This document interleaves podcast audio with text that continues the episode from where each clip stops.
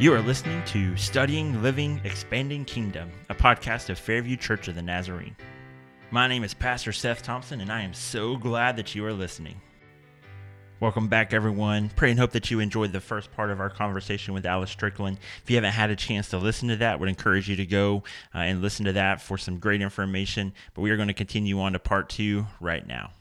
In the beginning, you talked about the reality that we were created, even with this this propensity or this desire that when people suffer it's just it should be natural instinct for us that we desire which really makes the sermon on the mount when he talks about blessed are those who mourn. Um, and, and, a lot of you know the beatitudes and kind of journeying through some of the even the beatitudes um, which is such a beautiful thing.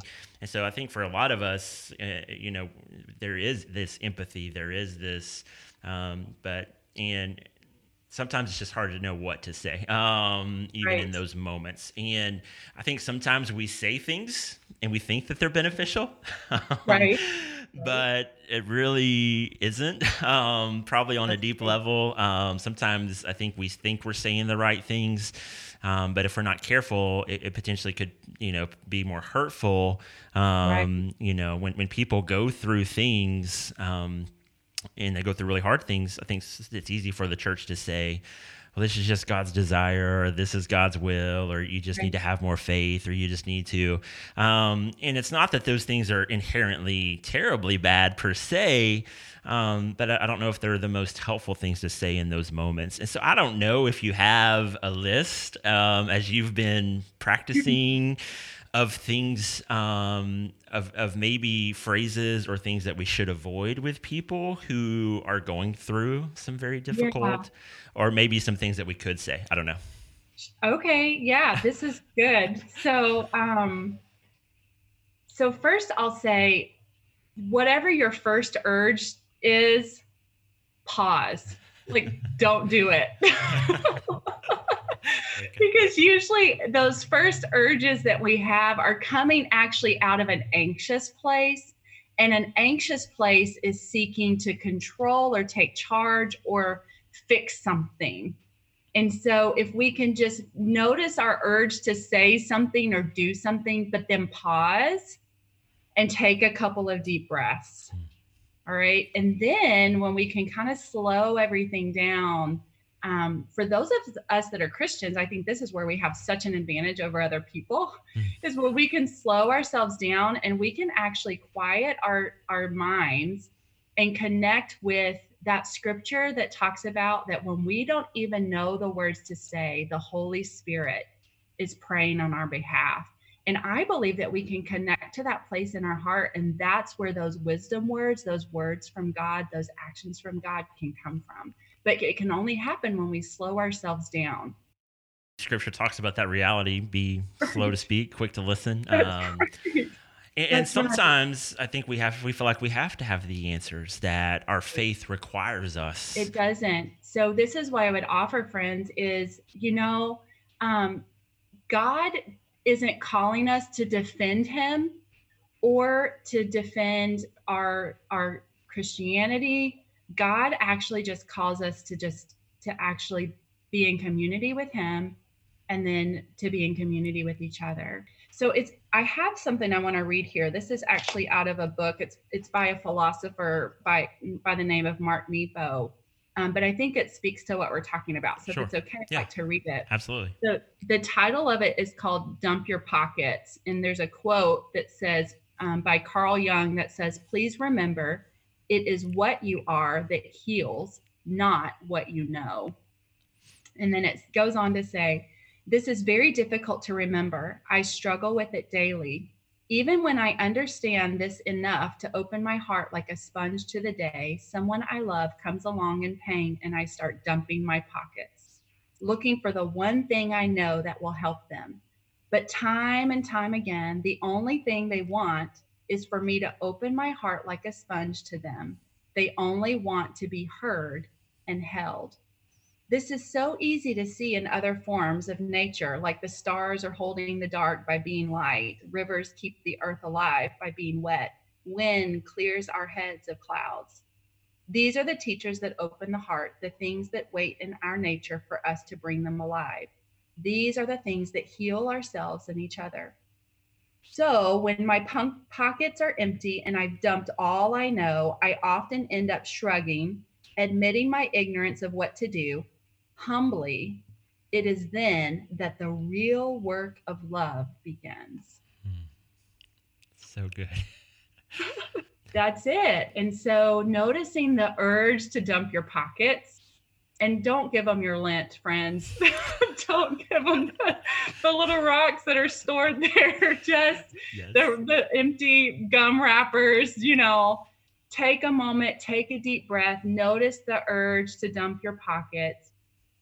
Take a deep breath and just let your body relax, connect with God and be just be silent they don't need an answer right away. Even if they're saying what do i do? and they're just so urgent there's going to be an urge inside of you to respond to that because you want to help them you love them and then just take a deep breath and just say i don't know what to do but i'm here.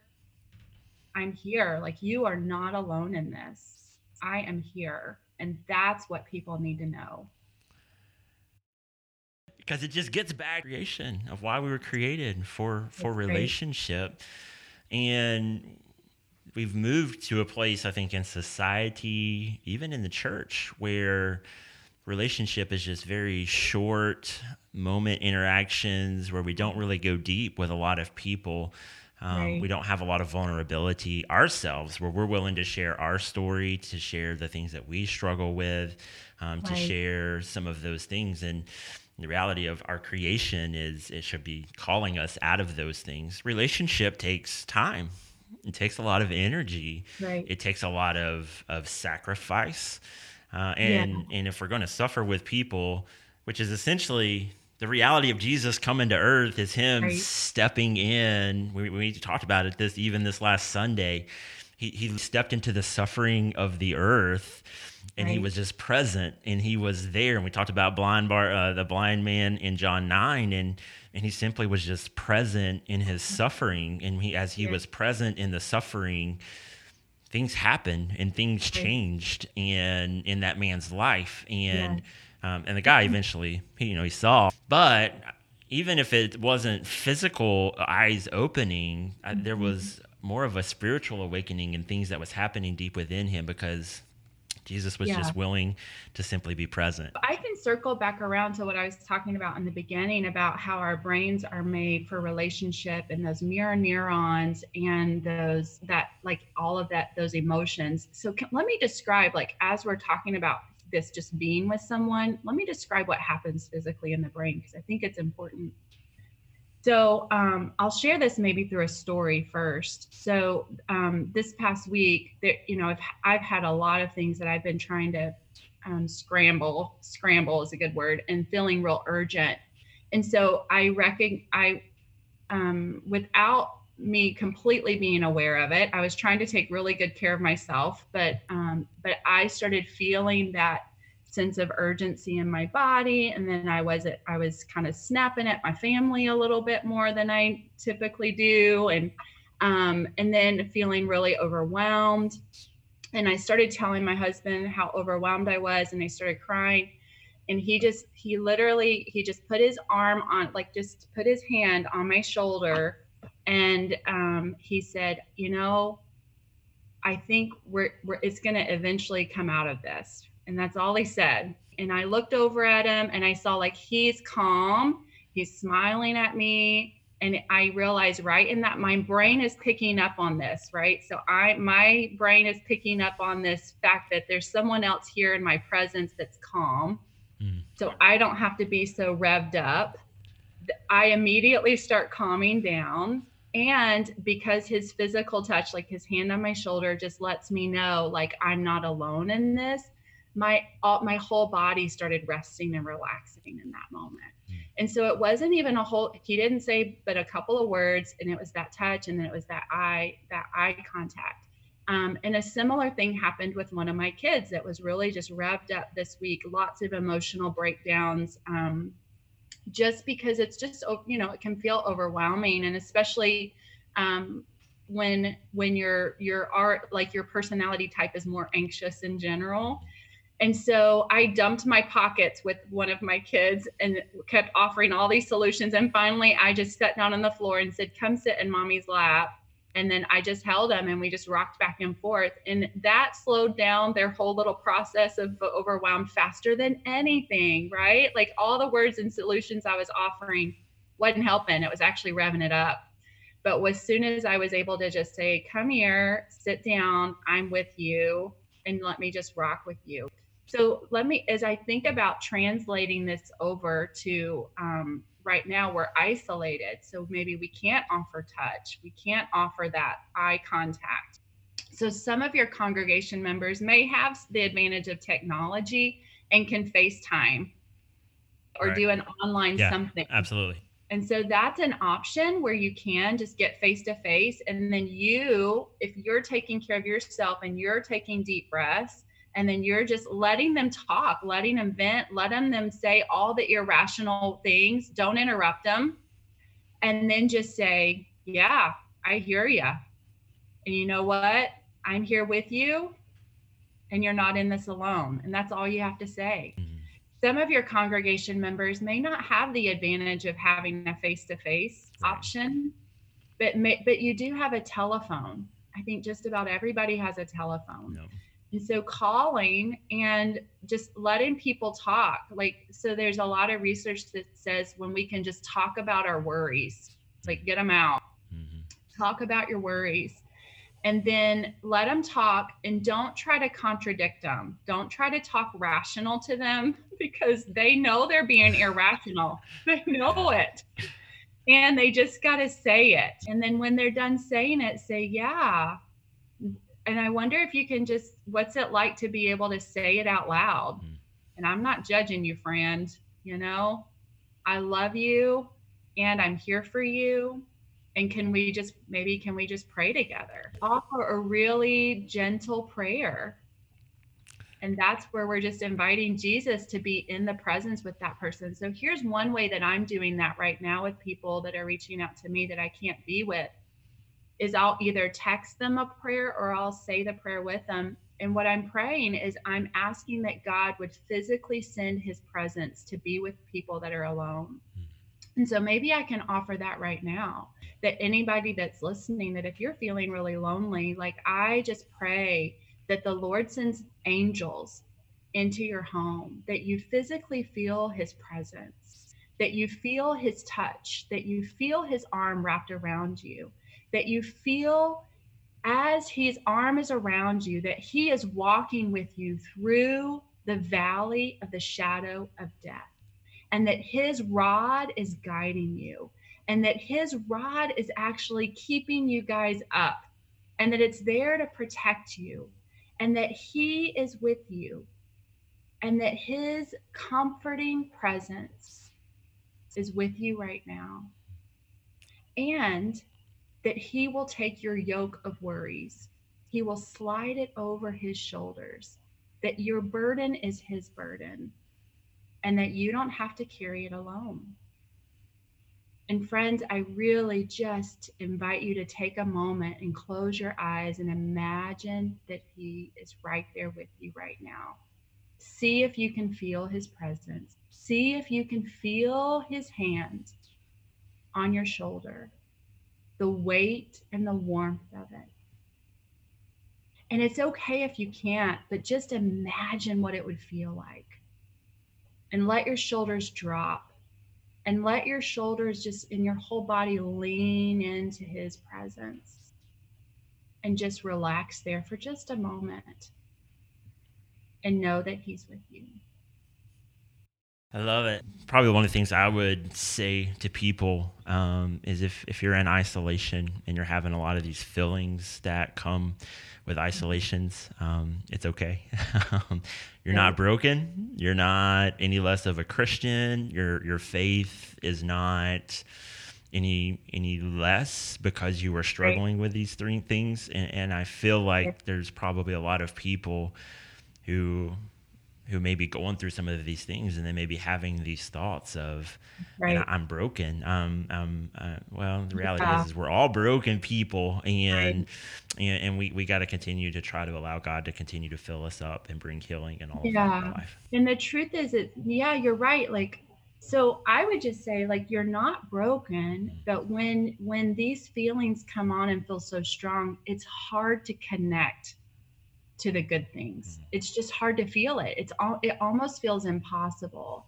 And so this is where I invite people. This I think two things that can be so helpful when you're feeling disconnected, when you're feeling disconnected from God, like you can't access Him and you're feeling disconnected to other people, like you can't access them. Two things that can actually be really helpful. One is getting in your body. Like, and what I mean by that, and I have a couple videos on my website that kind of helps people do this, but really like Ted, like Seth can see me, but you guys can't see me. But if you can, if you can almost like, um, like start at the top of your head and like put your hands on your head and like squeeze just real gently and then put your hands on top of your shoulders and kind of pull them down a little bit. And then cross your arms like you're giving yourself a hug and do a gentle squeeze. And then move your hands down to your hips and just put one hand on each side and squeeze in. And then rub on your legs. And then push your feet into the ground and rock them back and forth.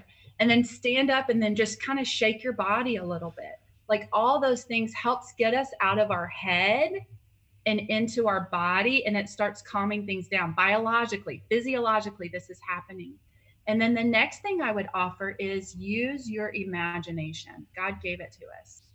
And when we can't be in the presence of other people or we can't feel their presence try to use your imagination to feel it.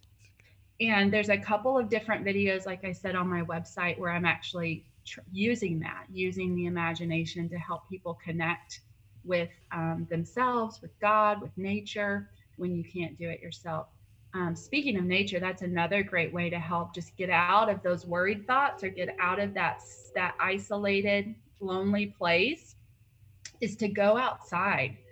Go outside and take if you can sit on your porch and listen to the birds and listen for other people talking and and then use your imagination in this way is rem, is remember that as you're looking around look at this is these are things that god created god created those trees. God created those flowers that are starting to bloom. God created those birds that you're hearing chirping the squirrels that you see chasing each other around. And god created you. And so you are actually a part of creation. You belong to it.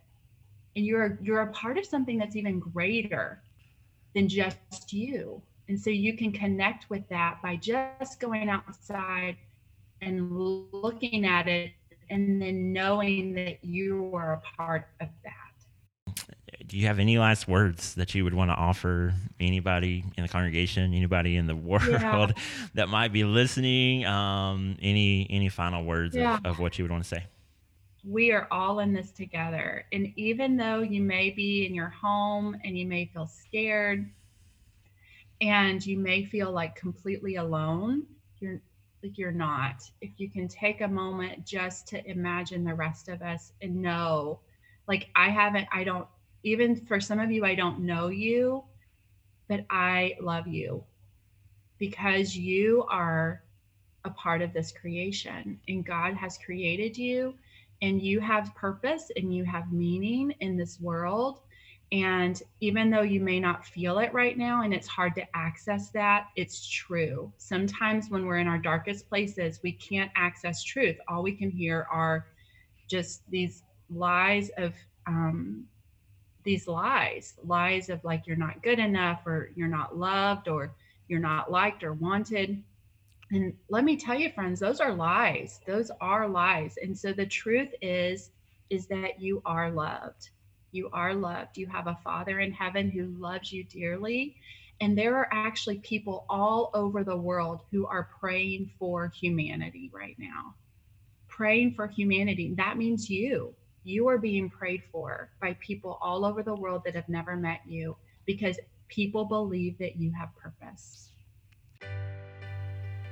And that was our conversation with Alice Stricklin. Pray and hope that you enjoyed that. You re- received encouragement and hope from that. Uh, if you are in isolation and have a lot of these feelings and are struggling, would encourage you so much just to reach out to someone. Uh, there are people who are willing to talk, and, and so I just pray that you will find those avenues necessary uh, to connect and to uh, really reach out to people during this time. Looking forward to a lot of future conversations that we're going to be having with a variety of different people. You've been listening to Studying, Living, Expanding Kingdom, a podcast of Fairview Church of the Nazarene. This is Pastor Seth signing off. Thanks. God bless. Bye bye.